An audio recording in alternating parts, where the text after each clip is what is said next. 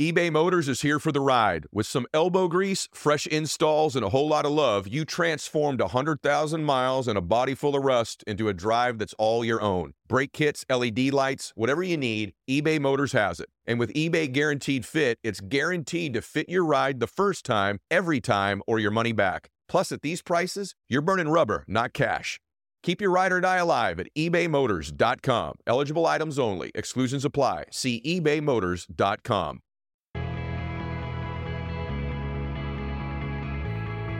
This is the Ed Mylett Show. Welcome back, everybody. You know what? You're going to be entertained today and you're going to learn a bunch. This dude's story is bananas. It's literally bananas. Like when I when I quote some of this story to you, you're going to go, "There's no way one human being's actually had this life," but he has. So here's just a few movies you probably never heard of, like The Other Guys, one of the funniest damn movies in the history of the planet Earth. Talladega Nights, like I could go on and on and on. By the way, one of the things that's hilarious to me is I did not know that he was on Saturday Night Live. I just did not know that. I knew Comedy Central, I knew all the other stuff that he's done, Modern Family. But here's the crazy thing: he's this very like diverse, remarkable acting and entertainment career. Yet he had years and years in the military. And when I say years and years in the military, I just want you to think about this, guys. This is a, a Marine Corps vet. How about this? He's a public affairs officer. His unit was out of New York, but listen to this really quick. Served in Liberia, Kosovo, Albania, Afghanistan. Made lieutenant colonel, Meritorious Service Medal, couple of them, Navy and Marine Corps Medal, Commendation Medal, Joint Service Achievement Medal, Navy and Marine Corps Achievement Medal, Combat Action Ribbon, National Defense Service Medal, Kosovo Campaign Medal, Afghanistan Campaign Medal, Global War on Terrorism Service Medal, Humanitarian Service Medal, Armed Forces Reserve Medal, and a NATO member, and retired, retired in 2013 after 23 years of service, and then becomes a famous actor. What the hell? We got to hear about this. Rob Riggle, welcome to the show and thank you for your service. Thank you. Very, thank you very much. Appreciate it. That's a great intro. That's actually your that. life, dude. well, yeah, I can't deny it. When you hear that back, does yeah. it sort of shock you to hear that version of your life? Uh, yeah. I mean, it's it's uh, it's good. It's good to hear every now and then because you get so, I get so busy uh, and I get so worried about the things I I focus on the wrong thing. So it's good to hear that because okay, well, we're going to fix you today. Yeah. He's already been to one of my events. I'm working on him. I'm fixing this dude because he obviously needs. I loved of... your event, by the way. Thank you. Yeah, you really you are you're really good at what you do. Thank you. Well, it turns out you're pretty good too. you know what I cannot get over? Yeah, is the diversity of your life. I mean, you also did Fox NFL Sunday for football for eight years after my buddy Caliendo did it. Dumb and Dumber 2. You've been in some of legit, man, like some of the real funniest stuff ever you've been a part of. Did you I, ever see your life looking like this? No, no. I wanted it. You know, okay. I had a I had a picture in my mind. You did, but whether you know that we all have pictures in our mind of you know, yeah. but whether it's going to come to fruition or not, that's to be determined. Mm. But you just mentioned Dumb and Dumber, uh, yeah. too. I got to tell you, I, you know, I've quoted that movie. It's Dumb and Dumber. Yep. My whole life. I so mean, you're even me, there's I, a chance. Quite literally, I used that line the other day. Just the other day, someone said, "You know, oh, dude, it's a one in a million. I go, "So you're saying there's a chance?" so, like, we, are always that stuff is in the lexicon of yeah. our life, and I'll I'll never forget the first day I show up to shoot uh, on set. We're on, we're we're driving. It's a driving, big long driving scene, a lot of dialogue, and we're in this hearse going down a highway in in Georgia, you know, okay. outside of Atlanta, and I'm sitting in the back of this hearse, kind of in between the divider, you know, yeah. and and uh, um, Jim Carrey and, and Jeff Daniels are in yeah. the front, you know, Harry and Lloyd, yeah, and with the bowl cut and the wild hair, and I'm sitting between them, looking mm. at them. It was the most surreal moment of my life, like an out of body experience. Yes, yeah. and, and I've had a lot of surreal moments, but that was one that I all I wanted to do was take pictures and call everybody I ever knew. when you got a job. Yeah, and just, just, say, "Oh my God, you wouldn't believe who I'm sitting between right now. It's Harry and Lloyd," and they're talking like Harry and Lloyd, and they're saying things like Harry and Lloyd. You know, and I would, I got to a point on the first take where I was watching them, literally just going, "This is the coolest." And there was a long gap, and I was like, "That's my line, shit," you know. And I had to jump in and say something. That's amazing. And then I realized, oh, I'm part of this scene. I gotta, I gotta focus here. I gotta, yeah. I gotta I'm supposed to be doing things. I can't just. But I, all I wanted to do was just watch all of this. I gotta tell you, man. Like I was, I maybe I shouldn't have been surprised. I mean, I don't mean that in a demeaning way. I mean it in a complimentary way. When I told people you were coming on, it's the most excited anyone's ever been to have people on my show. Like people are like, "You're kidding me? Ask him this. I want to know about that." of all the people, out of 400 guests, You have really amazing things. guests too, Yeah, so that's quite like, a compliment. Like, I'm telling you, man. So, like, if I don't get to some of this stuff, people are going to be furious with me. But I'm more interested in like the human part of Sure. it. Right? So, you, I want to know about. Uh, we'll talk about some of the magic moments of your life, which are like we don't have time on the show to cover them all. But having said that, you you end up in the Marine Corps with, you know, a plan to go become famous, or you never knew you were going to become famous. I was a I, I was a fan of comedy my whole life. My whole life. Okay. Uh, voted most humorous in my senior class, that. that. kind of stuff. Not class clown. I don't like that. Okay. Class clown's disruptive and Yeah. just does fart noises with his armpit. Okay, Um, you've never done that. never done that. Well, I, Come I'm on. not going to lie. Of course, I've done that. Okay. But that was not my primary objective. um, you know, I tried to be creative uh, Okay. on my uh, humor. Um, and and then when I got to college, you know, uh, I went to the University of Kansas, and I grew up, you know, in the Kansas in the in the '80s. And to me, it was just never an option. Like going to Hollywood or being an actor for real was just not something that was in the cards. It was a fantasy. It was a dream. It would, Mhm. wouldn't that be cool? Yeah. But that's not going to happen. So what am I really going to do? That was always the conversation I was having with myself in my head. And um, when I was an undergrad, uh, uh, one a guy I went to school with, uh, who I admired greatly, uh, Tim Rayner, um, uh, he was a he was a Marine going down the Marine officer program, and uh, I remember I thought, well, you know, I always wanted to serve, so maybe that that's maybe that's what I can do. Are you know? serious? Yeah. So I think I was 19 when I signed up, uh, Mhm. and uh, and then I got my pilot's license when I was in, in undergrad, and Mm-hmm. uh, I got a guaranteed flight contract with the Marine Corps. So I thought, okay, I'm going to be Top Gun, but I still was a theater and film major. I still held on to that somehow. Like I, I just kept wanting to learn and study and know more about it and do acting scenes and do take acting classes and stuff. But I knew it was just a pipe dream, and uh, I just needed a bachelor's degree to graduate anyway, and then I'll go be a Marine. Yeah. Um, and it was, and, and then uh, this is where I give the, and I'm giving you the Reader's Digest version here, but, but the Marine Corps definitely changed my life in so many ways. It was the bridge from boyhood to manhood. Mm. It was, uh, it pushed me beyond my perceived limits Mm. because I thought my limits were here. The Marines showed me, no, no, it's not even Yeah. close. You, you can go a lot further. Mm. You can handle a lot more. Mm. You just have to have someone push you beyond. Mm. And so when they did that, I got the confidence. I got Interesting. I got the confidence to say, you know what? If I can do that. Seriously. Wow. Yeah, absolutely. I mean, we did a 26 mile march overnight one night, full gear, flak jackets, helmets, weapons, you know, uh, full Alice packs, you know, I mean, Okay. just 60 pounds worth of gear. And we humped out 26 miles one night from, from dusk till dawn. Mm. And then when we got to our objective, we set up a defensive perimeter, dug holes all day. You know, Mhm. like all of a sudden, I'm like, I just did a marathon, and Yeah. now I'm I, I with no sleep and night. I, I'm like, I can really do Hard what, things. whatever needs to be done. And so then I started trusting myself a little bit more. And so Mhm. as I was working my way through the Marine Corps, I just gained more and more confidence. And I thought, why not me? Why not me? If I can do all these things, and I'm, I think I'm pretty funny. People seem seem to react well. And then I got a call. I got a call from Kevin Custer, who's a good friend of mine, another college buddy. He was up in Chicago doing Second City, and he called me. I was down at Corpus Christi in flight school, and he called me and said, "Riggle, you got to get up here and do, you know, do this stuff." I said, "I'm in the Marines, man. I, I, I don't, I don't have any options here. I'm, I'm, standing here." He goes, "He goes, I'm telling you, dude."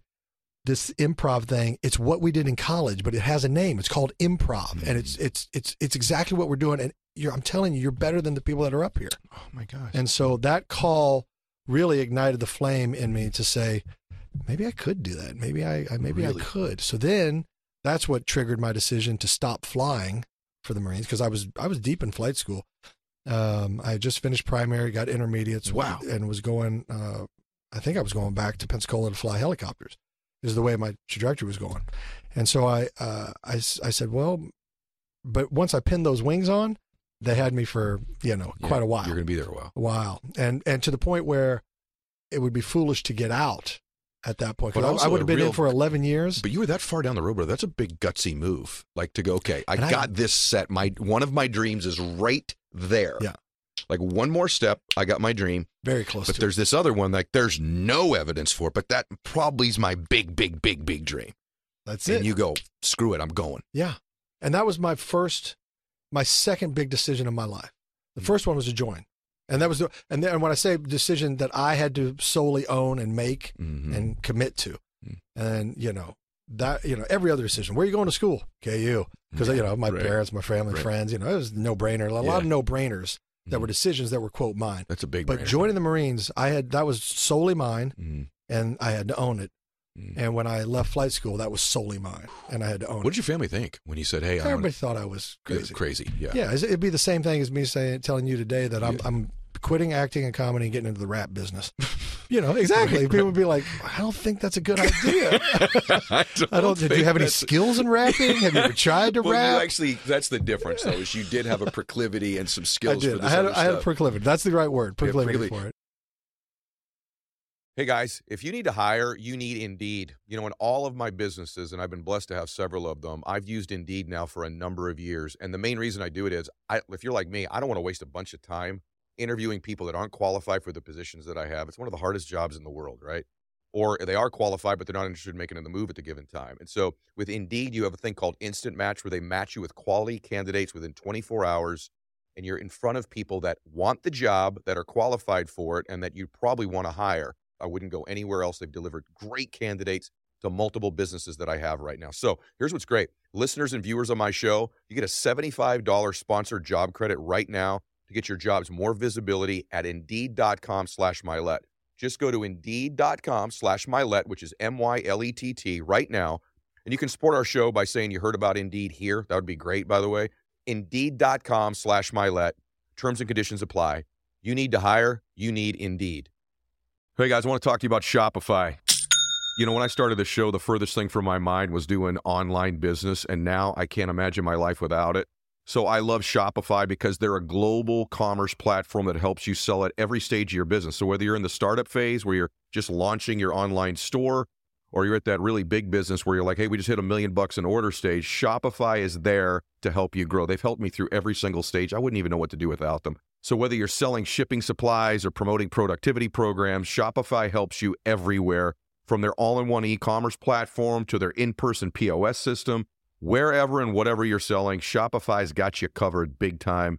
They help turn browsers into buyers. They convert their checkouts 36% better than all the leading competitors. And I've used them for everything I do online. So every single thing you see that I market online, Shopify is somehow involved. I wouldn't even know what to do without them. Sign up for a $1 per month trial period at shopify.com slash mylett, all lowercase. Go to shopify.com slash mylett now to grow your business no matter what stage you're in. Shopify.com slash mylett. But what's what's I guess most amazing to me is that those are two very different worlds. But I think the first lesson I, I take from you is that like actually doing really hard things created a confidence level in you mm-hmm. that allowed you to pursue a completely different dream. And had you not are you pretty convinced that had you not gone to the Marine Corps, that you would you would not have had the confidence to go pursue your acting or comedic career? I like to think I would have gravitated to acting and comedy eventually, Mm-hmm. but I don't think I would have had the confidence to believe in myself that I or, or to believe that I can withstand um, rejection. How did you do both things though? I'm curious. Like, you didn't. ju- I, I'll be honest with what I thought. I, I, Mhm. would heard you were in the military. I'm like, okay, he was like, you know, there a couple years. Yeah. That's a neat little thing on his resume, which, by the way, is a huge deal. Yeah. Even do that. So I want to make sure that when I say that the right way, but it wouldn't have been the big part of your story in the grand scheme of things. But then I'm like, no, this was 23 years. You you were in c- combat locations. You were in theater. Mm-hmm. Yeah. Correct. Yes. So at one part of your life, you're over here doing improv theater, and then like five months later, you're in combat somewhere. I only understand that. Is that right? Yeah. It Holy was- crap. It was, it was about it was about like that.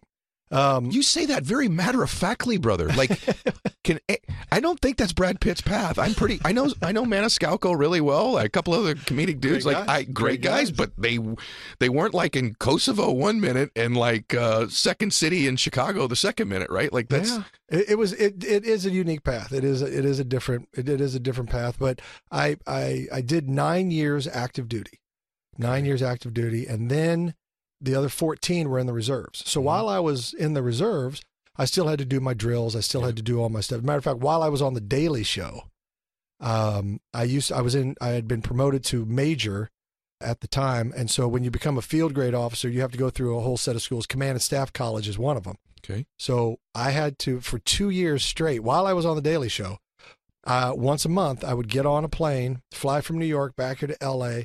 Uh, uh, my wife at the time and my little daughter would pick me up at the airport. We would drive down to Miramar, okay, Marine Corps Air Station Miramar, and uh, we'd get a room at the DoubleTree. Yep. Uh, and they would go to Legoland all day, Mhm. and I would go to Command and Staff College all day. Incredible. Then I would meet them back at the hotel. I'd play with my daughter in the pool. I'd get her some gummy bears, and we'd watch some, you know, Mickey Mouse Club until she fell asleep. Then I'd sit out there and have a glass of wine, talk to my wife, catch up uh, about life and what's going on. And then the next morning, they'd go back to Legoland, and I'd go off to Command and Staff. Then I would get back together, same thing, play, hang out, go to uh, Applebee's, have dinner, and then they would drive me back to LAX, and I'd get on the red eye, take the red eye back to JFK, land at JFK the next Monday morning, and uh, um, I would take a cab straight to the Daily Show That is bananas. and go to work. That would go to work, and Yeah. that was just, and that's how it was for two years. You know, So you, you was there a moment, man? Was there a moment in your career where you're like, I think this is happening now? Was there a moment where you went, mm, yeah, this is going now, or do you still sit here today going, I got to figure out the next 24 months? I always got to figure out you, you- my business, and, and you Mm. probably have experienced this to some level too. Uh, we eat what we kill, Yeah. and if we're not hustling, Yep. it ain't we ain't eating. Mm, And so I've constantly got five irons in the fire, mm, five, mm, no less, often more. So, and that's just how it's got to be. mm. And you have to get comfortable with that. And, Yep. uh, you know, when I was in the Marines, I got paid on the first and the 15th. Yep. Not bad. Right. Uh, but those days were gone. Yeah. And all of a sudden, it is a survival instinct. It's, it's burning your ships. How have, you, how have you been had such longevity? I mean, I say this to people all the time that as my public profile has become whatever it is, the I know a lot of people that used to be rich that are now poor.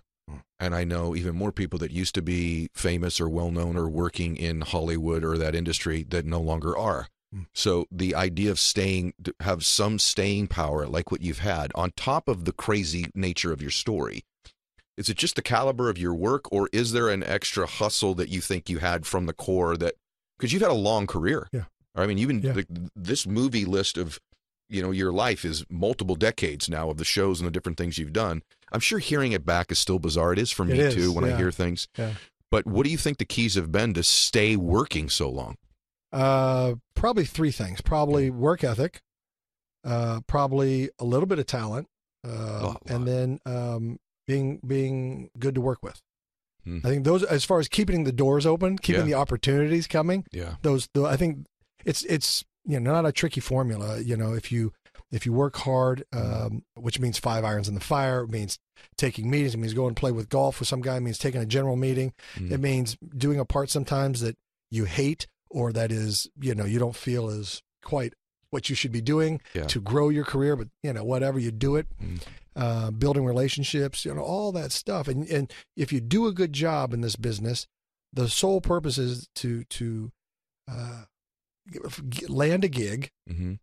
do a good job on the gig, and if you do those two things, you may get a shot at another gig. Yeah. That's it. You really legitimately only are as good as your last gig most of the time. And aren't I was foolish. I was so naive that when I thought the first gig I got was Saturday Night Live. So when I got it, I thought, ba-bing, we're done here. You know, I'm Here here. we are. Here we are. And this is where I stay. and I, you know, and and that was taken away very quickly. Mhm. It was a it was a blip on the screen. And when it was over, I I dedicated myself for ten years to getting that. Mm. And then when I got it, it was over Mm. really quickly. And and to, through no fault of my own, I didn't do Mm. anything bad or wrong Mhm. or you know, I had a very good year by everybody's standards. Mm. Um, it was just a tricky. It was an election year. They didn't get the ratings they wanted, so they cleaned Yep, house. Cleaned it up. I got caught in that. Mm. No problem. The people they picked up were fantastic, by the way. Mhm. So whatever. And you But- did okay after that. Yeah, yeah. And things panned out. Um, but uh, uh, I, I made them. That's where I learned a valu- valuable lesson because I'll, I'll never forget the night I got the call from my manager saying, "Hey, they're not going to extend your contract. You're probably surprised a little bit because you had done pretty well. I wa- I I, Yeah. I, I, I, I didn't want I I didn't want to be um, blindsided, mm-hmm. but I was. yeah. and uh, and I remember I I, I was so embarrassed because I was down at my my parents' lake house, and my wife was there at the time. My wife at the time was there, and my my I had a little baby Mm. daughter, and and I had a little pity party for about you know 15 minutes where I just I was mad, was Yeah. pissed, and this can't be right, and I Mm. want to call back and double check, and are they sure, and Mm. you know how did this happen, and somebody needs to explain some shit to me, and I, Yeah. and I was just losing it, Mm. and then calmed down, and I just sat there for a minute, and I realized, well, you know, I can be upset as I want to be, but it doesn't change anything. What I have to do now is find a job. Mm. And that was my first lesson in Great. there is no finish line in show business. Mhm. It's you get a gig. There isn't in life.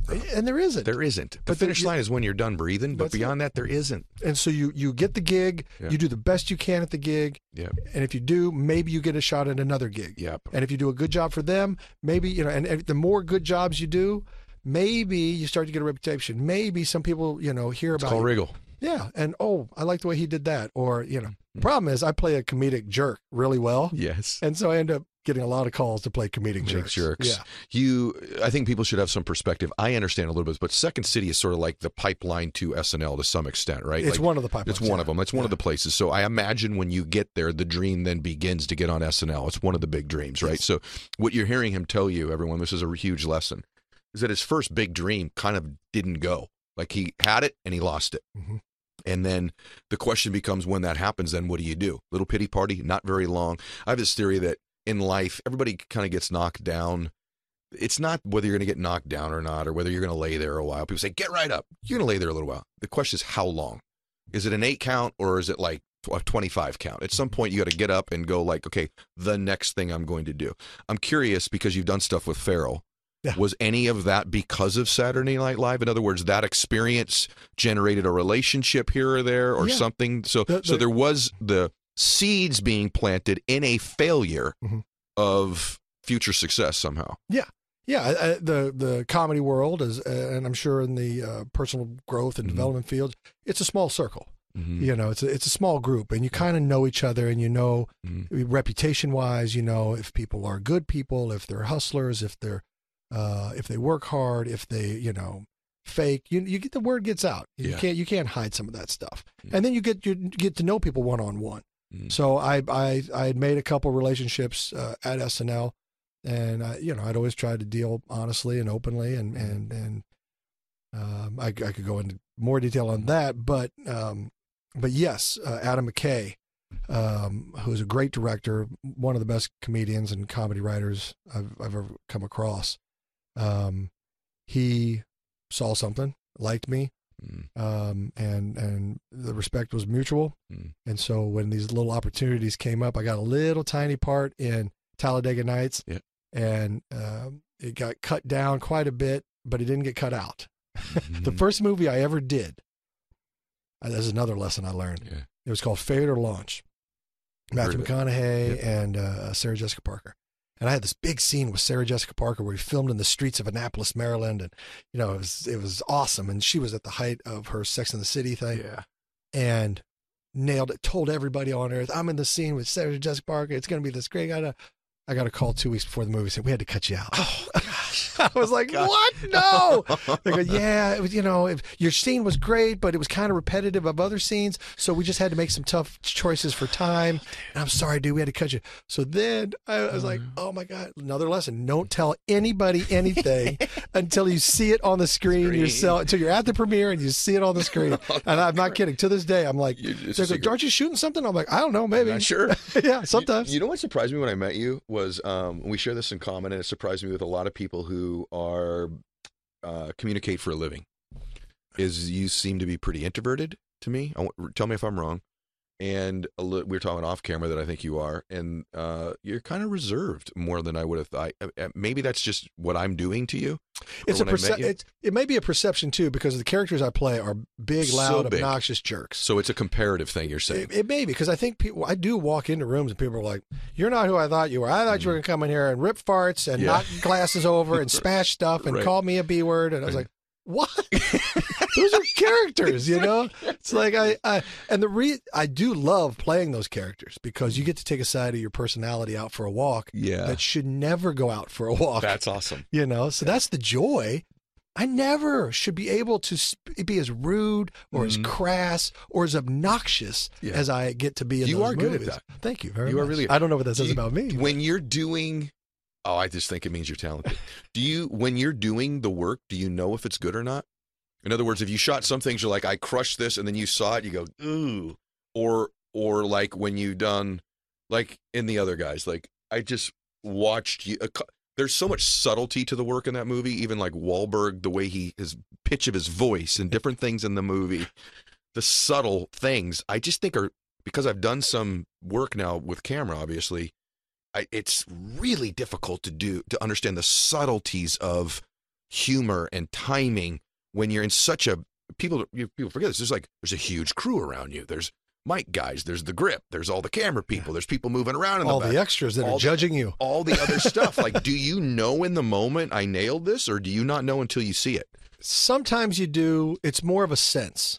You're like, Mm. I feel like that went well. It- you- of course, you don't say any of this out loud, but Mm. you're like, you know, yeah. And all actors and all comedians are insecure Yep. to a certain level. So they're always going to, even if they nail it, they're going to be like, can we get one more? Can we get one more? And the director is like, no, we can't. We got to go. We, We got to move on. We got like Yeah. five more shots to get done before lunch. Yeah, So no, we can't. Mm. Um, but if you leave an actor alone long enough, he'll do a hundred takes. he would. yeah. Do you have? I'm fascinated by you just because of the whole story and your personality, and just the persona that I've seen. Do you have any imposter syndrome still? Like I, every once in a while, I'm being transparent. Every once in a while, I'm like, why is anyone listening to me? Not a lot. Usually, it's like when I wake up in the morning, I'll have some of these like anxiety thoughts, but I'm like, is this going away? Like, why are they? But that's the human experience. Is it? I think. I, I mean, I think at some point everybody has to. I mean, I hope at some point that people question themselves. Hmm. You know, I mean, even a doctor is probably like, I think it's this, but let me double down. Let me get a second opinion. Let me call in my colleague. Let Hmm. me, you know, and then they want to bounce it off each other. Hmm. You know, I mean, I, I sit down and I'm like, I think this is funny, but I always want to check with someone and say, Hmm. hey, what do you think about this? And they go, oh, dude, that's good. You're like, all right, yeah, then I'm on the right track. Or if they go, what do you mean? What are you talking about? Hmm. Like, oh, that didn't work. If you've been listening or watching the show for a long time, you know what a big believer in NetSuite I am. I've been talking about them now for years. NetSuite is the number one cloud financial system, bringing accounting, financial management, inventory, HR into one platform and one source of truth. With NetSuite, you reduce IT costs because NetSuite lives in the cloud with no hardware required, access from anywhere. You cut the cost of maintaining multiple systems because you've got one unified business management suite. You improve efficiency by bringing all your major business processes into one platform, slashing manual tasks and errors, which is why I've been using them now for five years myself. Over 37,000 other companies have as well. They've made the moves. Do the math. Now you'll see profit with NetSuite. By popular demand, NetSuite has extended its one of a kind flexible financing program for a few more weeks. Head to netsuite.com slash mylett. netsuite.com slash mylett, M Y L E T T netsuite.com slash mylett.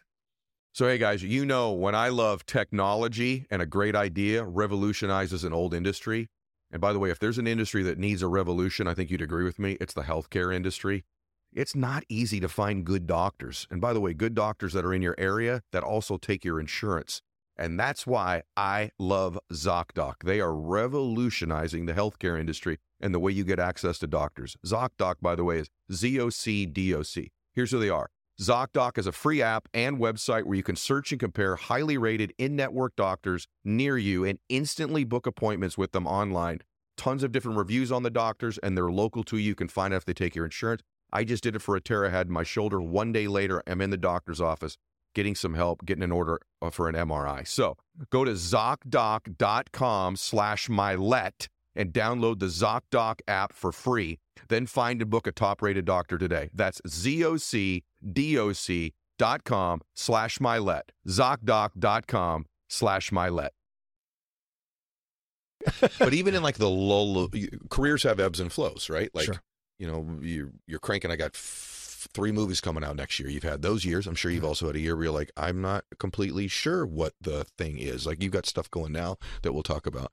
But in those times, do you find yourself questioning yourself more, or are you just doubling down on your work? What does one do when they're like, yeah, I'm in the plateau, so to speak, right now? yeah. Um, boy, that's good. Uh, you know, for me, it's always been just work harder. I know that's you know, That's and not. when I say work harder, I guess I mean um, get a new vision. Um, uh, so like I, uh, Glengarry Glen Ross, always ABC, always be closing, right? Yeah. You know, it's like one of my favorite scenes in the Me whole world. too. But uh, and, and and what I've adopted and morphed it into is just ABD, always be developing. If you live in Hollywood and want to work in, the, in a life in the arts, Mm. ABD, you always be developing. If you're not developing, you're wrong. Mm. It's just that simple. So what does that mean though? I mean, what does it mean to a director? What does it mean to a producer? What does it mean? We're all looking for stories. We're looking for things. We're looking for care. I look for characters. Um, you know, I, I, I have a show that I'm working on right now that I, I can't talk about, but I, it, it's all based on something I saw uh, Mm. when I was, you know, uh, shooting another show. Really? And then that inspired me to do something. And then one time I was doing a bit uh, on uh, on one movie with Nia Vardalos from uh, my my Big Fat Greek Wedding. And she was the writer of the movie that we were filming and the producer. But we started because she's a, a, a Second City comedian, you know, Mm. an improver, and, and I am too. Mm. We were in a Walmart, and I started trying to sell her stuff at the Walmart, just doing a bit, right? And Yeah. you know, and, and then then it morphed into me trying to be uh, um, like a motivational speaker, you know, but really bad at it. And so we just were cracking each other up all day long. Mm. Well, finally, at the end of the day, Gary, the, the main producer, just comes over and says, "Oh my God, you guys still doing that bit?" And we're like, "Yeah, it's it makes us laugh all day." And he goes, "Well, then you ought to write it up." And we're like, Oh, "Yeah, we should."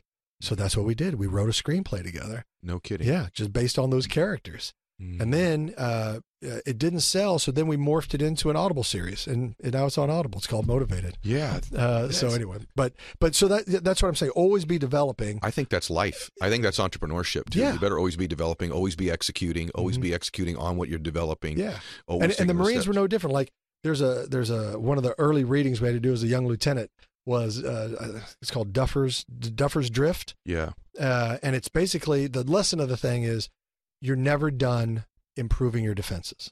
Basically, Mm. like you get to a hilltop and you're like, all right, we got the hill, you know. Well, great. What are you going to do? Okay, we should dig a trench line. Yep, dig the trench line. What else can you do?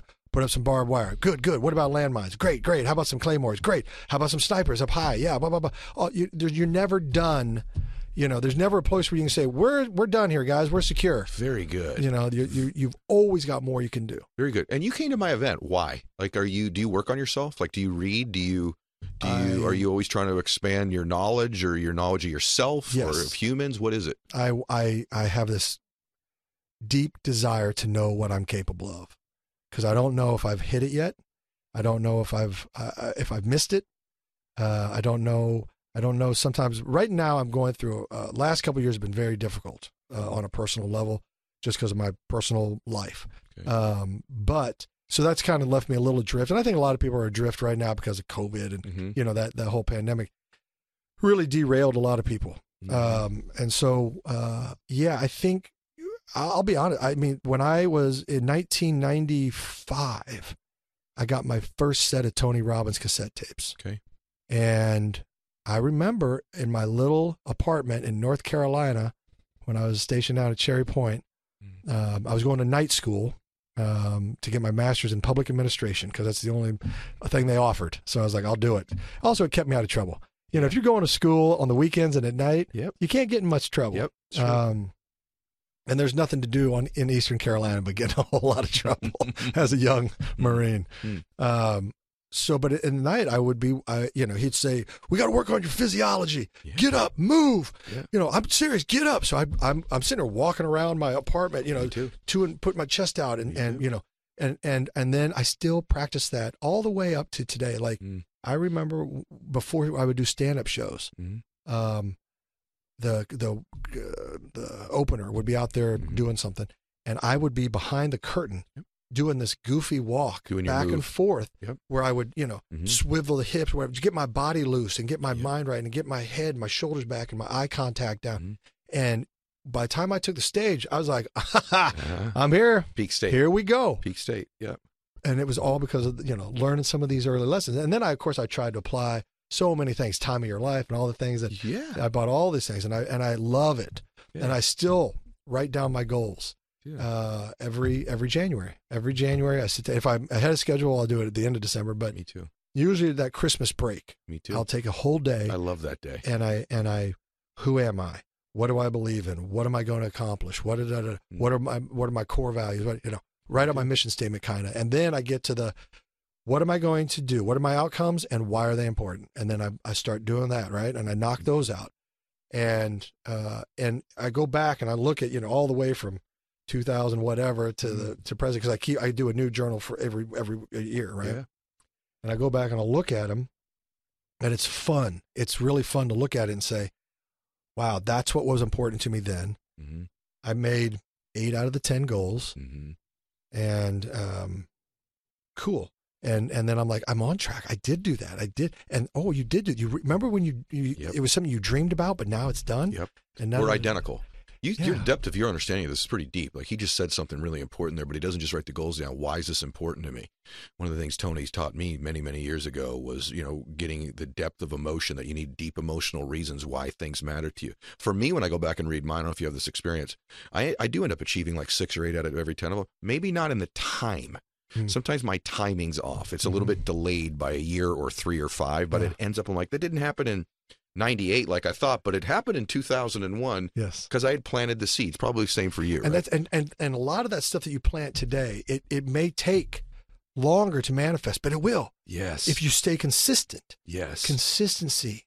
Boy, that's and that's the that's the rub. That's where I, that's right. You know, I think well, you just looked away, so I'm going to ask you a question. Do Well, you think because that, that I- might be the difference over the last 24 months or so, or whatever it's been that's yeah, in the difficult time? Is it's derailed your consistency? completely. Yeah. Completely. Yeah. So that's why I'm actually getting today. Actually, December first is my launch day, to because I'm this month I'm getting very serious about things. I'm trying to renew some things. Okay. And at the end of this month, I'm I'm just going to sit down and I'm got my 23 that I'm going to write about. I'm going to Mhm. plan it out. The one thing I'll tell you, um, Mm. I don't mind telling you, is um, the one goal that has carried over since 2010, 2011, just keeps carrying over, carrying over, and it bugs the hell out of me because I haven't done it yet. Okay. Is I'm going to write a book Okay. and uh, going to your thing Yeah. in Palm Springs Yeah. Got me off my ass enough to say, okay, so Good. now I've taken some action steps. Good. I've actually started, so it's going to happen. Good. Okay. it's I'll hold you to it. Okay. I'm not kidding either. Yeah. I won't play with it because one of the things that helped me in writing my book, someone said this to me. It might have even been Tony. I'm not sure. I should give them credit, whoever it was. But I was like, I want to write a book, and I'm like, I just don't have, you know, I don't know where to start. And That's And always the thing. It's such a daunting. It's a daunting thing. You know what I did? I started writing the chapter titles first, not the chapters. What would the chapters be? And then I'm like, okay, these are the 12 chapters or the 15 chapters. And then I'll go back in and write those chapters. I didn't have a title for the book at first. Then they moved around, the sequence changed. But just the process of the motion of doing it, I'm like, actually, now that's not the book, but that chapter's actually the book. But it's just the beginning of doing something. It's, I think when we get knocked down, number one, our consistency changes. And I think there becomes a, too deep of reflection analysis in our life. In other words, when something not good happens in your life, whether you have a financial setback or a divorce or a relationship, it's important to reflect on what did I do to cause this? What did they do? Where were the mistakes that I made? But I think that that can become a pattern and a spiral where you end up in the the reason you're successful, the reason everyone who's ever sat in your seat is successful, is that they have an ability to take action under adversity, they take action under failure, and they generate momentum. How do you sustain and keep momentum going? But how do you still have a life where you enjoy it, where you don't have to say yes to everything to have momentum? And I think when we get knocked down, we become too reflective. Um, we go too deep into thought and enough, not enough into what you did in the beginning, which was to step into spaces you were ill prepared for.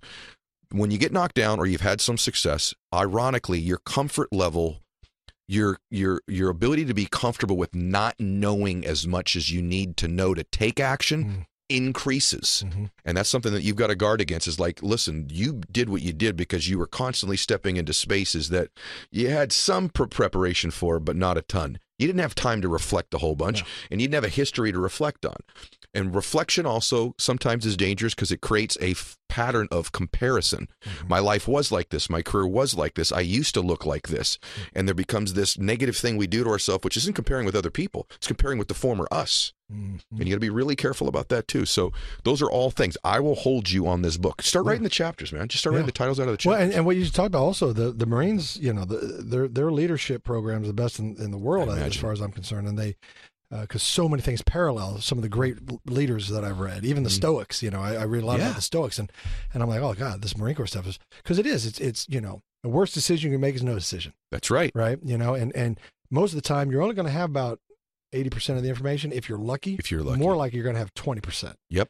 And you got to make a decision. Yep. So you, you just take the best information you have and you act. And you act. and then you let, and then you'll sort it out. And the same thing when I used to write comedy, when I was on SNL or when I was Daily Show, whatever I was, whenever I was writing stuff, um, I, I was I was terrible because I, I had this perfection thing where I was like, I've got to write it perfect the first draft. Mhm. It's got to be killer the first draft. Well, Mhm. that's that's garbage. Right. That's just not real. It's Right. not. So finally, and it's this thing where I have to coach. You kind of have to yell at yourself sometimes. And Yep. My thing now is I literally just barf it onto the page. Yes, that's exactly it, right. Stream of consciousness. I'm just like blah, blah, blah, blah. Yes. and I and I'll throw it up on this page. Oh my gosh, it's the exact word I use. I say throw it up onto the Yeah. page. And then once I've done that, it's like the clay is now on the table. Yes. Now I go back and I say, yes, no, maybe, add this. Oh, that sparks a thought where, and all of a sudden you're writing a whole new thing. Yes. That was just sparked off of one thing. But if you don't get it out of you and you try to be perfect the first time, you're going to sit there and beat the tar out of yourself. Oh my gosh, brother. So at the event you came to the night before I was with the speakers, this is so huge for you all to hear two people that have had some success talk about this. So I've had this like because the first book, number one book, people like publishers like, we'll give you this to write another book. Or I'm like, I don't have another book right now, right? Like Right. and the reason I don't have another book, because I think it has to be better than the last one. It has to be perfect this time. Whereas the first two I wrote, I was like, I'll just throw it up on the page, like you said. And at the dinner, for the speakers, the event you came to, they're going around the table like, "You got to write another book. You got to write another book." And I'm like, "I don't really have another book." And I'm, and someone said something. Oh, one of the speakers said, um, "I don't know what I'm going to cover tomorrow." And I said, "Well, just remember this: at any given time, people that are coming to an event like this, there's a lot of them in some form of pain." And we forget this. We're always trying to motivate. They're in some form of pain. They've had a divorce. They've had a financial setback. They're lost. They just don't feel good about themselves. Someone rejected them. You know, business isn't going the way they want to. And then I said, you know, I have this thing I do with my kids where I say, Bella, tell- you remember? about you. Let me tell That's- you about me you. in tears, man. Thank you. And I said to her, I said, let me do this. And the whole table's in tears. I look up and all of my friends I was too the next Yeah, day. yeah. When yeah. are in tears. And then they all go, that's your book. And I'm like, I think that is my book. I'm going to tell humans about humans. Yeah. I think the name of the book is going to be Let Me Tell You About You. But it wasn't until I just started sort of throwing up and expressing myself. Yeah. It's nowhere near the direction I was going. Yeah. Nowhere near. And I'm like, maybe it's even a kid's book on top of that. So it's a matter of when you're That's in- the magic of discovery, though. Isn't It that, is. Isn't that the juice? Yes, that's the juice. I love that. And that's the throes of your career or my career. We're in this sort of professional, this is a weird term, but it's like it's a vibrational energy frequency of motion. Mhm. And it's like, wow, that just came my way. That came away. Man, I nailed that. I wrote this bit and the punchline's totally different place than I thought it was going to be in the beginning. My comedic friends tell me this all the All the time. but they're the guys that are hot, like in comedy, like a Rogan or a Chappelle or Sebastian or you know whoever's but Dane Cook, anyone's been on my show, Yeah. they're writing a lot, and a lot of what they write doesn't end up going anywhere. But because they're doing so much, little bit less reflection in our lives. Reflection's important, growth is important, but you can you can pass that line to where it's paralyzing demoralizing, comparative, and you have to be really, really careful with that. I Uh, think over overthinking, as you know, is is the fastest way to unhappiness. it is. It, it and and we all do it. Mm. And the, it seems like the older we get, the more we do. we do. Because when I, I I just remember being very not myopic. You know, I I, I could balance a lot of work life balance, Mhm. uh, but just having such a clear vision of like I'm going here and I'm doing this. Yep. You know, and that's it. And nowadays I'm like I'm going here. If it's okay with this person and that and this, and then when I get there, I'm going to do this, provided, of course, blah blah blah blah blah. Yep. And now I'm filling in blanks, and I'm like, well, my God, I'm, it's so cumbersome now. Yep. And I, all I want to do is shake it off and move to a cabin in the woods for about six months, and everybody can pound sand, and I'll reemerge when I'm GD ready. By the way, we're. S- it's amazing because I've actually been having that conversation. A lot of my friends are like, you have all these things to do. Yeah. You could do this. You could do this. You got your TV show. I said, you know what I really want to do?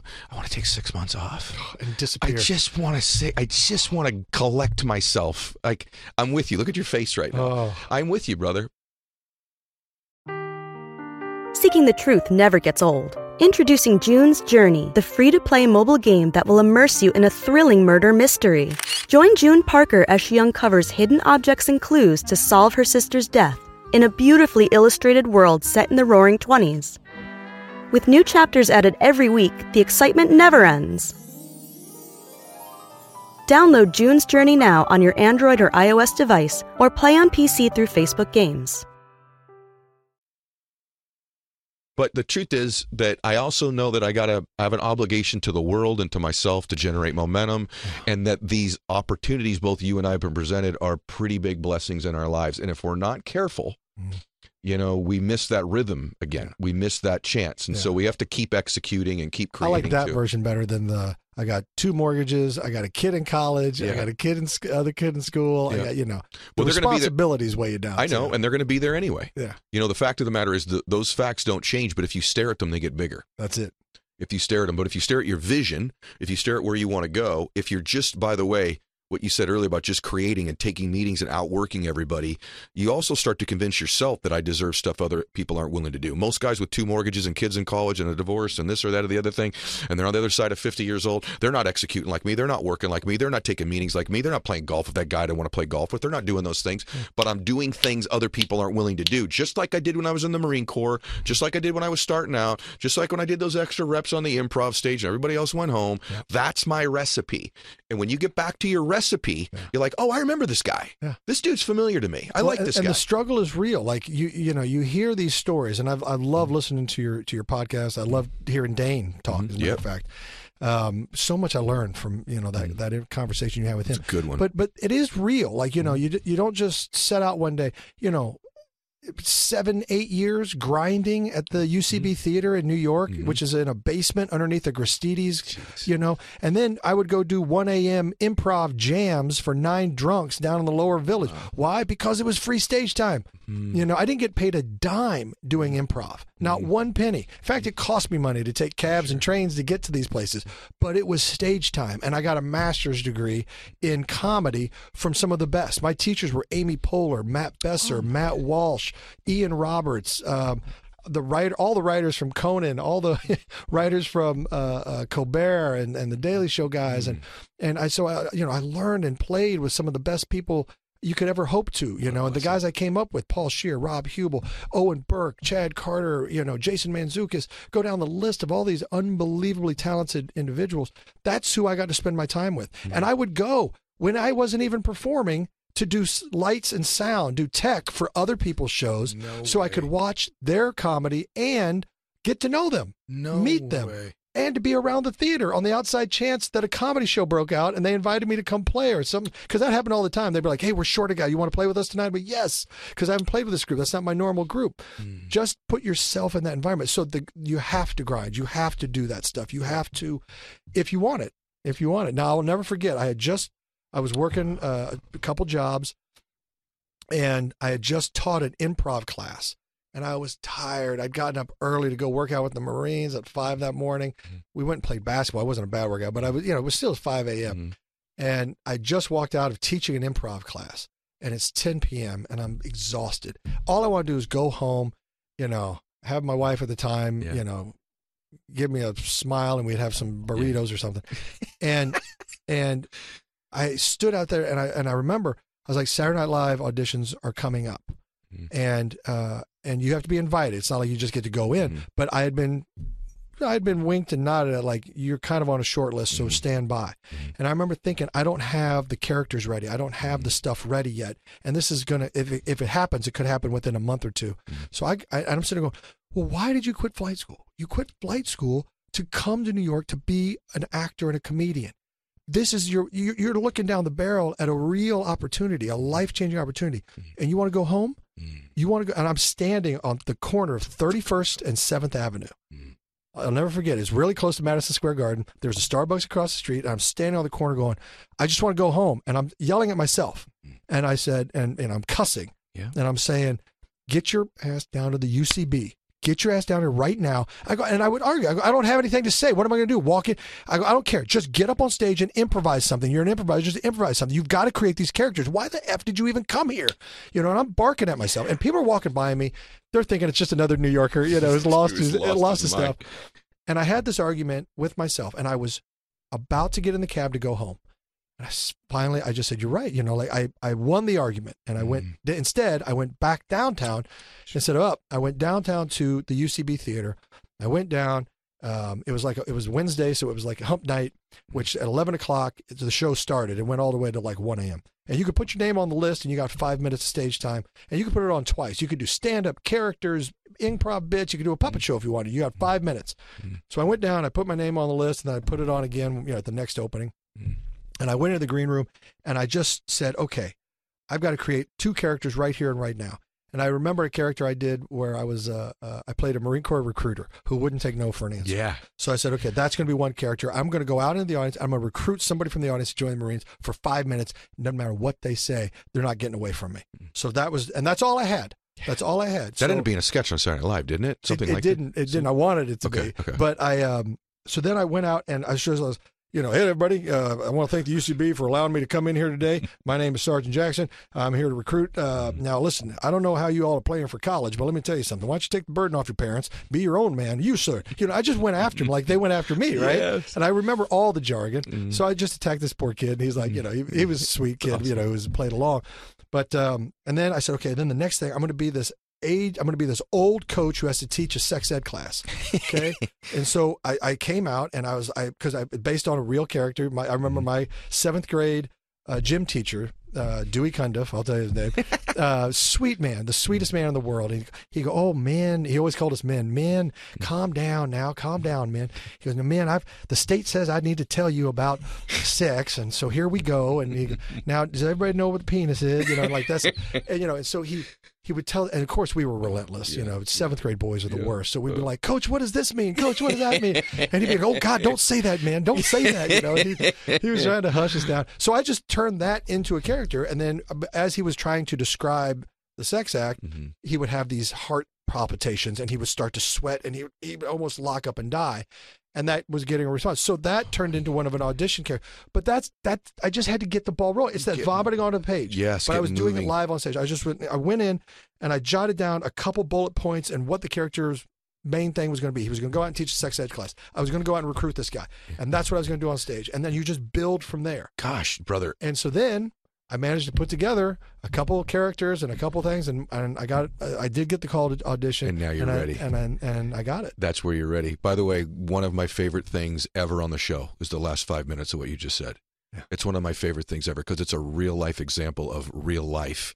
And one of the things about doing this, life is not the way it is in the beginning. The way it is in the middle will be different than it is in the end.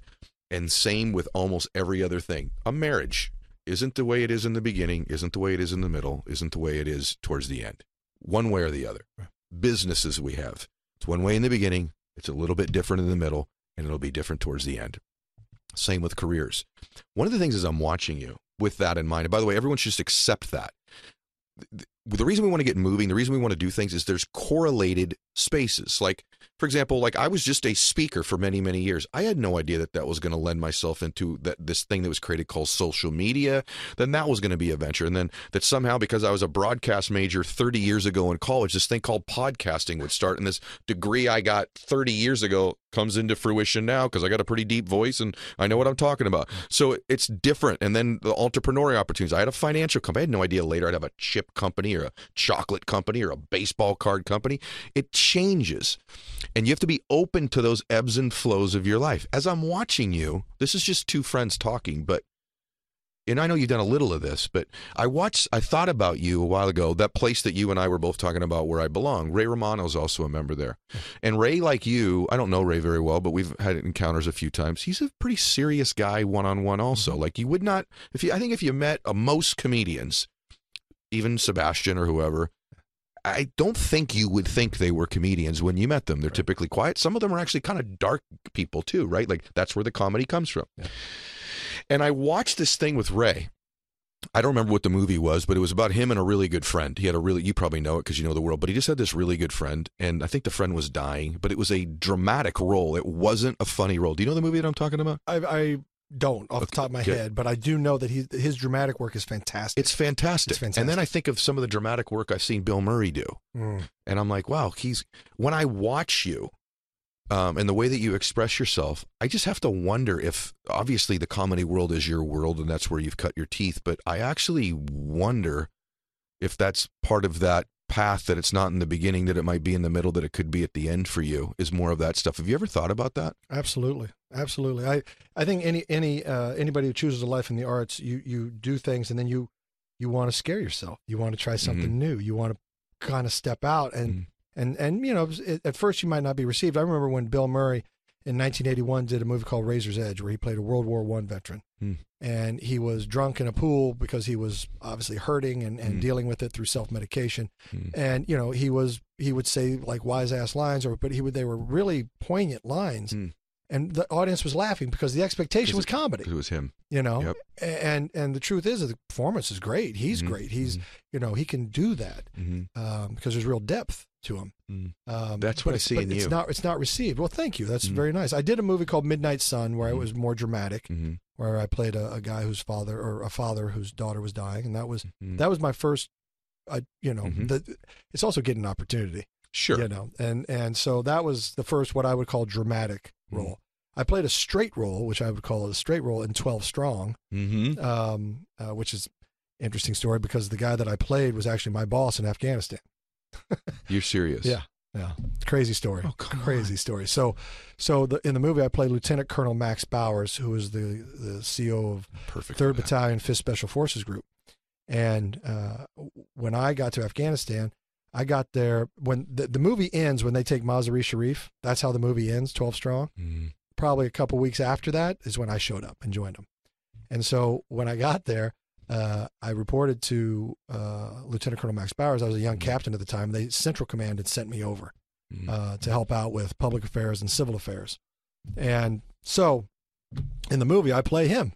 So I was like, I know this guy. I used That's to brief incredible. him every morning and every evening. That's incredible. Yeah. What are they? I think of guys even like Hanks, who was kind of like bosom buddies, funny dude in the beginning, and we all forget. Or even Robin Williams. Like a lot of people have made that move where they've done both, and Ray has done very well as well. I just, I don't know. I like watching Ray, and I, I play golf with Ray too up in Tahoe. And Okay. so, so we play in a lot of tournaments. Sweet, sweet man, Yep. very but very sincere. Yeah. And and a lot of comedians uh, that I know, it's it's the only comedian I ever met that that kept it on all the time was Robin Williams. Okay. And it might have been because he was manic, you know, or Mhm. whatever. But the sweetest man on earth, I absolutely loved him. We did some USO stuff together. We, Mm-hmm. uh, he actually came down to the UCB theater in LA, and we did a, an Oh, improv show together. And he's he's a machine. He was it was like it was special. It was truly special to be in his presence. Mhm. Uh, but most comedians, you know, you can't sustain that kind of I stuff. can't So even imagine. you- a lot of times you just want to have a conversation. You just Right. want to relax. Relax. Um, Will Ferrell's the most humble, sweetest guy in the world. He Hmm. loves just to talk about the Trojans or about the Lakers, you know, Yeah. and he's really excited about it. And Mm. what's going on with you? And how's the fam? And he's always in. But then what what I love about him is when he flips the switch. It's it's, It's the best because I'm like, oh, it's playtime because I can see it in his eyes. He starts getting like, here we go, and I'm like, I just saw "Ah, it in your eyes. It's it's on, I you know. it It's eyes. so fun. Mm. Uh, and you're right. And there's also, you know, a lot of uh, the land of broken toys, you know, out there. You know, a lot of guys are hurting, Yeah. and that's why they got into to deal with it. Uh, I just saw your eyes change right there too. I we're, I love this, so I want to go a little longer if it's okay sure. with you. If it's you tell Okay, me. it's she's okay. I All want right. to go a little longer because it's too good, and I I know what my audience is thinking right now. They're seeing side to you. I think maybe they don't know for most of them, and I think that the human side of you, with all your success, helps people. Plus all the clues you're leaving, as we've been talking, like everything you say, even though you don't know it, is leaving clues of success or the story uh, of how to move to make your dream happen. I I just wonder for myself, did anything happen in the military without being personal? Yeah. that change your perspective on life in general. That, you know, you thought, well, the heaviness of this that I just had to experience means I do that sometimes. Like when I'm in a high pressure situation, I'm like, yeah, this is something, but it's wasn't this other thing in my life. I'm just worried about how your experience in the Marine Corps shaped your worldview, your life. Yes, uh, I would say yes. There were there were there were clear moments when uh, you know you um, Did you hear the list of all the medals? yeah yeah, but there there were there were clear moments. There I remember you know you you see the uh, uh, the kids in Liberia you know Mhm. out there on UN Drive when you're looking over the wall from the embassy and you and you see the conditions they're living in, Mm. heartbreaking. Mm. Um, you know you see the um, uh, I remember when we were in Albania, we had a, a Apache crash and, and the pilots were killed, and, and we were loading their caskets onto a C-130, or it wasn't a C-130, it was a C-17, Okay. We were loading, and you know, and and the whole base stopped, and everybody came to attention, and they blew taps, and you know, and and they load that on when I was when I was at Ground Zero, just days after 9/11, uh, the next day after 9/11, um, moving rubble by hand in the bucket brigades, you know, the devastation all around, you know, those are things that move you. Wait a minute. You were at deep you were at 9/11 on 9/12. Uh, yes, the next day. So my reserve unit was in Manhattan, Yeah. and we were activated Yeah. the night of September 11th because they closed all the bridges and tunnels, and we were told to report down to Ground Zero in our boots and utes, yeah, boots and utilities.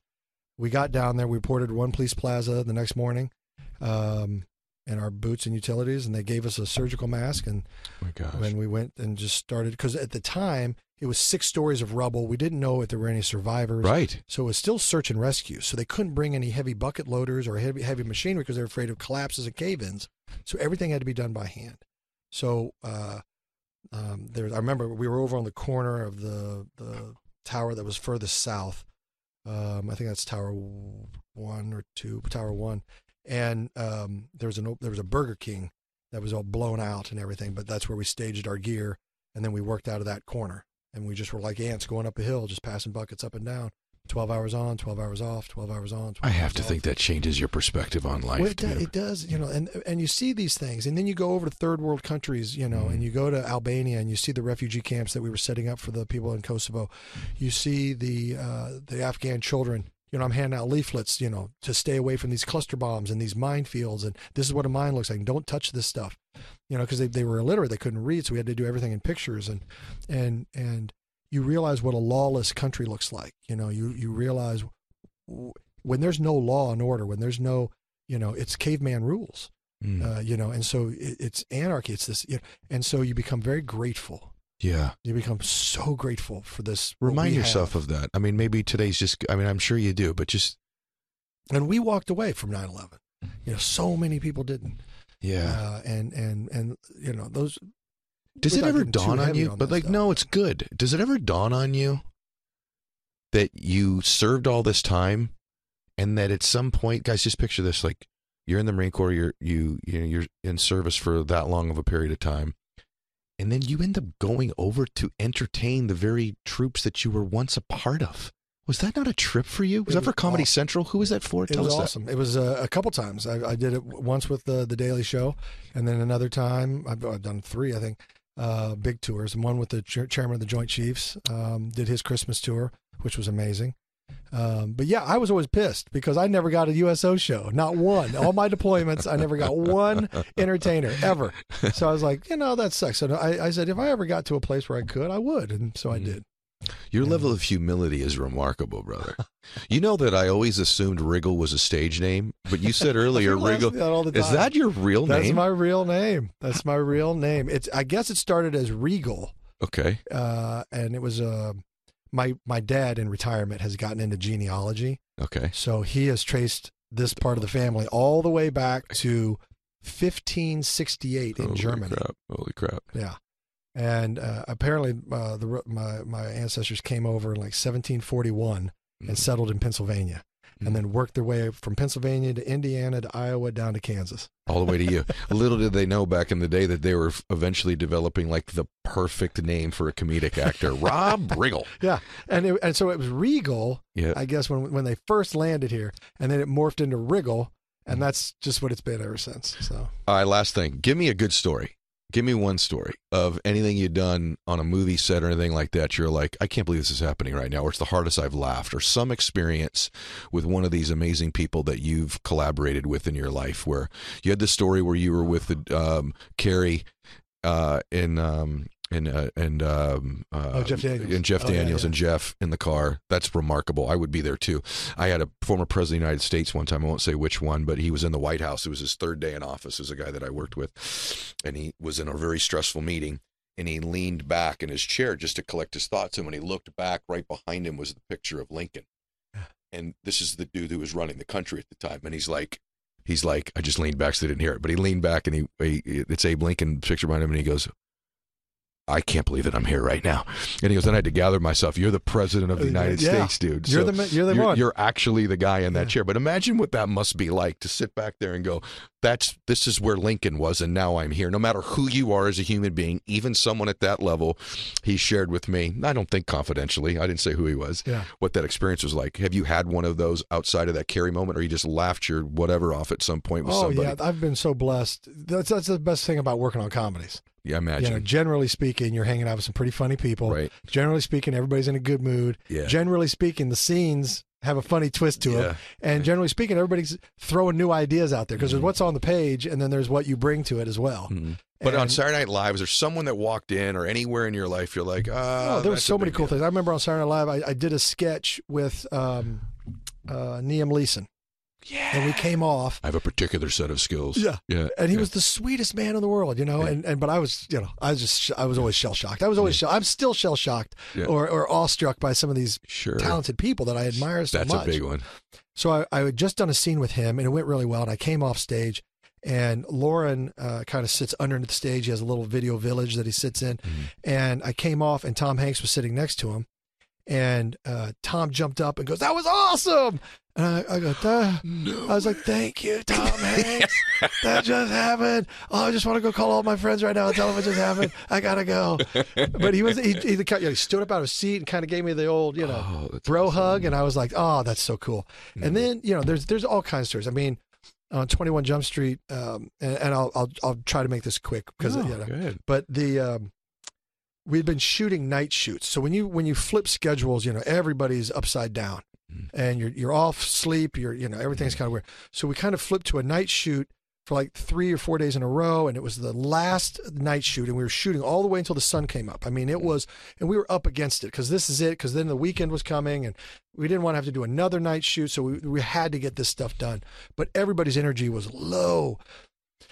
So it's the end of the movie. It's where I get shot in the dingaling, and it's where they cuff me, Mhm. and they, uh, you know, uh, um, Channing Tatum finally reads the right, you know, the, the Mhm. Miranda rights. He gets it right, you know, and they're Mhm. celebrating, and you know, it's this thing, and it, the energy was kind of low, and the cr- the crew was kind of you know moping, and and uh, so um, we were also improvising because we were you know just trying to wake everybody up and kind of get ourselves going.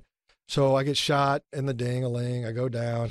They, you know, they cuff me or whatever, and and I'm like, "You shot me in the ding-a-ling." You know, I, I didn't say that, Yeah, right. but I said, "You shot me in the thing," and uh, and then um, I think Jonah goes, "Oh my God, is that it?" right? And he points, off, and it's off screen. It's all off screen, right? And I go, "Ah!" And I scream like it's there, you know, and so get a big reaction. Oh you know. Well, then the next take, they were like, "Okay, this is great. Do it again." You know, get you, and then you tell him to pick it up. And Mhm. so we were like, "Okay, so here we go." Second time, you know, is that you know, is that it right there? Oh, you got to get it, pick it up, pick it up. You know, and he's like, "No, I'm not picking it up." You know, and I was like, "Pick it up, help me out," because I'm handcuffed at this Mhm. point. So then I, I, I go, ah, so I lean out of frame, right? Mhm. And then they go, "Okay, that was great. Now we got to do it again. This time, they go over to Crafty, get a banana, bring it over here." Cut it in half, and we're gonna. Uh, I was like, "Why do you have to cut it in half?" Anyway, they cut it in half, and they put fake blood all over it. And so now I go out of frame. I come up with Oh this bloody goodness. banana in my mouth, you know, and I'm still handcuffed. And and I uh, bit through it, so it popped out of my mouth, you know, and so it just turns into this ridiculous thing, right? It just keeps Oh, snowballing. gosh. It's a snowball so going downhill, and it just keeps going and going. And the crew's loving it. We're laughing. We're all having uh-huh. the energy's back, you know, like uh-huh. it. So we have this great thing, and I'm thinking, no problem. You know, the good people at Sony, there's no mm. way this is going to make it mm. onto the movie. This is just for us because they're going to end the movie right when they get the Miranda rights, you know. Well, they left it in the cut that tested and it got big laughs. So they were like, you can't get rid of it now. So they kept it in the movie. So now movie. it's in the movie for the rest of my oh life. my and all it was was a big screw around, Oh right? Just to get the energy up and have fun. Oh and it was gosh. cracking each other. Like we were all laughing, having a good time with it. But that's awesome. something like that that was just an innocent screw around have some fun improvising you know get the energy up type thing now lives forever Oh, dude, that's there's- huge. there's That is the do about it. best. I wish that was in the beginning. I hope everyone stuck around to hear that. What's the Curse of Bridge Hollow? Is that on Netflix right now? yeah that's uh that was a kind of a halloween family halloween movie Okay. uh with uh marlon wayans Okay, with Uh, Marlon. yeah he's, He's a great funny. guy and uh So kelly rowland and and some other wonderful the young lady i'm i'm so bad about this i forgot her name i'm sorry she was on stranger things But anyway, She's uh, good too. Great, great. Dude, I loved today. Now, Me here's too. what we're going to do. Um, we're going to have you back when you write your book. Okay. And you are writing your book. So Uh-huh. we're going to make sure that that happens together. This is what I was hoping it was today. Uh, I knew I would laugh, but I knew people would learn a lot about you and also about how to become successful, how to overcome difficult times. I also appreciate your openness and your vulnerability too. One of the great stories, one of the most amazing lives so far. With uh, 52 more years at least to go, you're probably halfway done. So, thank you. I For like today. the way you think. Hey, guys, follow Rob Riggle on social media. You already know who he is, but go follow him there. Thank you for today, brother. Oh, thank you. I, and, and thank you for what you do. I really appreciate it. Yeah. Well, I think we're going to be friends for a long time. So I'm fired up. Hey, guys, this is the perfect show to share. I wanted him on for this time of year because you all need to laugh a little bit. You all need to learn a little bit. You all need to be inspired a lot. And you got all of that out of today's show. So you're welcome. How can you pay me back? Share this with people that you care about. You want to bring some joy and some inspiration into their life and a little inside peek into Hollywood and this man's remarkable life as well. Thank you again for your service, bro. Thanks. God bless you, everybody. Max out. Power of one more. Go grab my book. Take care. This is the Ed Mylett Show.